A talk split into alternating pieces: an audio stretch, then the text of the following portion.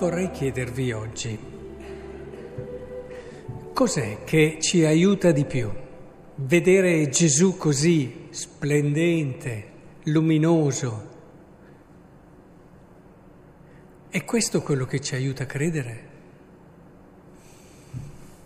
Vorrei aiutarvi a leggere questo episodio della trasfigurazione in quella che è la sua prospettiva corretta, matura, perché noi dinanzi a questo episodio siamo colpiti come Pietro del resto, impacciato e spaventato, ma affascinato allo stesso tempo, tanto che dice facciamo tre capanne, cioè stiamo qui, è così bello, no?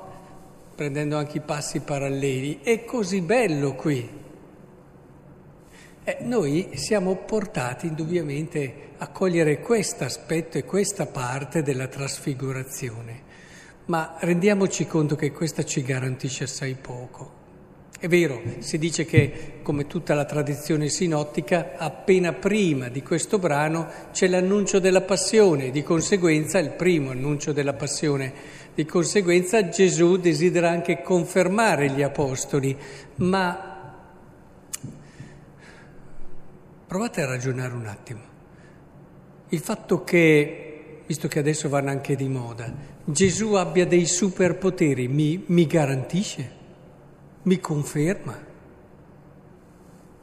Va bene, può avere dei superpoteri e poi? Può essere straordinario poi? Che cos'è che mi dà sicurezza? Cos'è che mi fa uscire oggi da questa messa con il cuore ricolmo di gioia? Perché? Non la gioia degli entusiasmi, ma la gioia che ti dà quella certezza di essere davvero custodito e di avere un futuro carico di speranza. È il fatto che Gesù brilla tutto? No. Il centro è un altro. E la nostra vera trasfigurazione è un'altra. Quell'esperienza che ci cambia la vita è un'altra, che è presente qui, ma che spesso ci scivola via. Ed è questa, ce la dice San Paolo nella lettura. Fratelli, se Dio è per noi, chi sarà contro di noi? Attenzione. Egli che non ha risparmiato il proprio figlio, ma lo ha consegnato per tutti noi, non ci donerà forse, forse ogni cosa insieme con Lui? Vi rendete conto, no? Sapete cosa vuol dire un figlio? Molti di voi lo sanno. Chi non ha risparmiato il proprio figlio. Questo sì che comincia a darmi una certa sicurezza. Perché se c'è una persona che non ha risparmiato il proprio figlio, per me, allora io posso stare sicuro e certo che in tutta la mia vita e nel mio futuro sarò custodito. La prima lettura, in fondo, ci vuole introdurre in questo con l'episodio del sacrificio no? chiesto ad Abramo di suo figlio che poi in questo caso viene.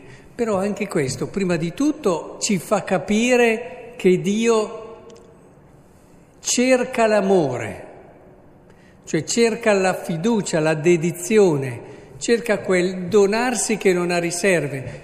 Ma questo brano ci fa anche capire chi è Dio, cioè in un qualche modo attraverso questa storia Dio ci sta raccontando chi è Lui. Noi tutti dinanzi a questa richiesta di sacrificio ad Abramo siamo come colpiti, no? Ma come? Chiede suo figlio. Poi tiriamo un, un sospiro di sollievo quando alla fine arriva l'angelo e gli dice, ma Gesù è l'anticipo di Gesù questo, dove lui, Dio, ci ha dato suo figlio e lì non è arrivato nessuno a dire salvalo, lì è proprio morto, è morto. in questo brano di Abramo, certo capiamo che Dio, con Dio si entra in sintonia solo nella prospettiva dell'amore, ma in questo brano ci viene raccontato più che Abramo, Dio. Ci viene raccontato quello che Dio avrebbe fatto, il significato di fedeltà e di amore che il Signore dà a questo dono di suo figlio. E infatti, tornando alla trasfigurazione, il cuore è quel momento lì questo è il mio figlio, l'amato.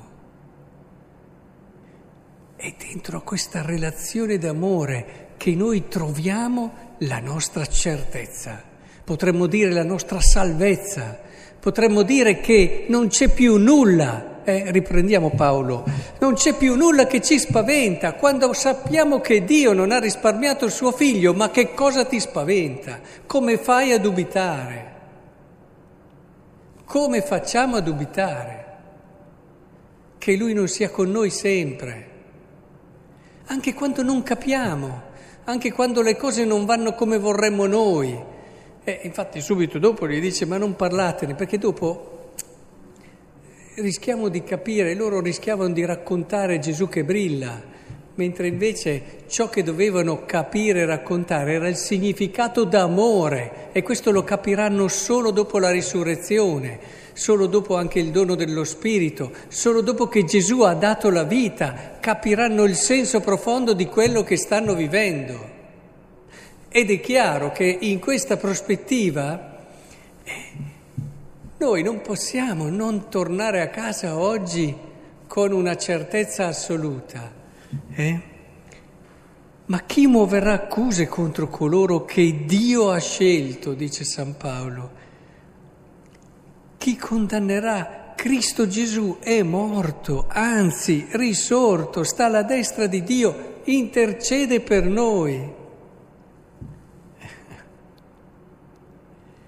Se Dio è per noi, chi sarà contro di noi?